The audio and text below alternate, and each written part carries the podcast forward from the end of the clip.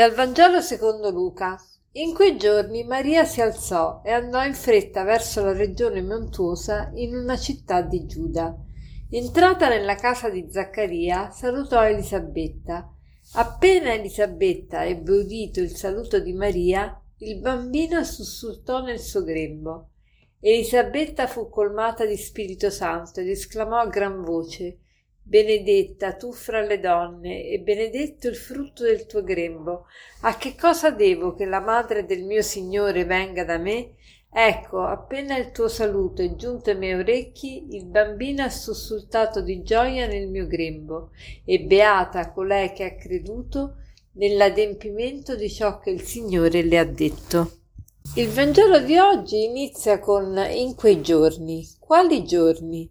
Sono i giorni subito dopo l'Annunciazione. Abbiamo visto ieri che l'angelo è apparso a Maria e le ha proposto di essere la mamma del Redentore. E quindi Maria in quell'occasione aveva saputo dall'angelo che sua cugina Elisabetta era incinta ed era al sesto mese.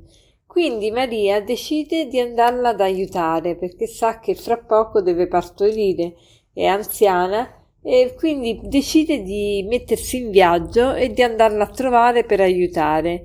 Quindi Maria si dimentica di se stessa e pensate che eh, a questo punto lei è incinta ed è incinta i primi mesi in cui la donna è incinta, soffre di nausea, di capogiri, di malessere generale, quindi non è facile. Inoltre non è come noi che prendiamo l'aereo, il treno, il pullman o la macchina.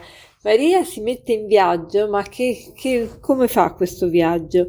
Con, i, con, il cavallo di San Francesco, ossia con, con i piedi. Cioè Maria cammina e quanto cammina? Eh, si, si, calcola che la, la, zona dove abitava Elisabetta distava più o meno 100-150 km da, da Nazareth, da dove partiva Maria quindi non era nemmeno un cammino, diciamo, eh, breve. E, però Maria lo fa, lo fa volentieri perché, perché capisce che sua cugina ha bisogno di lei, ha bisogno di aiuto. E quindi Maria ci insegna subito come la fede va unita all'amore, va unita eh, alla pratica della vita, cioè la fede distaccata dalla vita non serve a niente. Maria è proprio l'esempio di donna che, che fa questa congiunzione tra fede e vita e quindi ci spinge anche a noi a, a fare la stessa cosa. E appena entra in casa di Zaccaria, eh, vede Elisabetta, Elisabetta eh, ha un sussulto nel suo grembo, il bambino eh, sussulta di gioia. E, e lei, Elisabetta, dice delle parole che sono rimaste talmente famose che le ripetiamo in tutte le Ave Marie. Benedetta tu fra le donne e benedetto il frutto del tuo grembo. E poi dice, beata colei che ha creduto nell'adempimento di ciò che Dio le ha detto, fa l'elogio proprio della sua fede, la fede che appunto è coniugata con la vita. E Maria porta gioia, perché porta gioia? Perché ormai la vita di Maria è sempre unita alla vita di Gesù e Gesù è la fonte della gioia.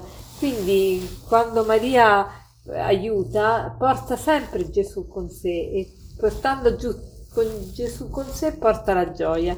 Allora anche noi possiamo fare la stessa cosa, possiamo oggi prendere l'impegno di, eh, di trovare le occasioni per aiutare qualcuno, per aiutare qualcuno e portare a questo qualcuno la gioia, e portare il nostro servizio ma portare anche Gesù, quindi la gioia quindi un servizio animato proprio da questa presenza di Dio in noi.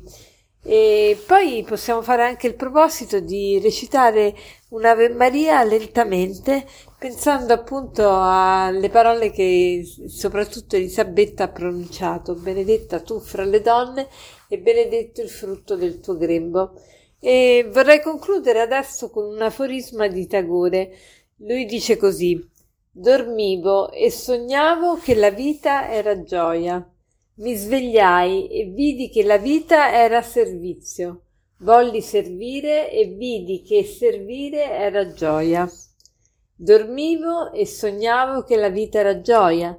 Mi svegliai e vidi che la vita era servizio. Volli servire e vidi che servire era gioia. Buona giornata.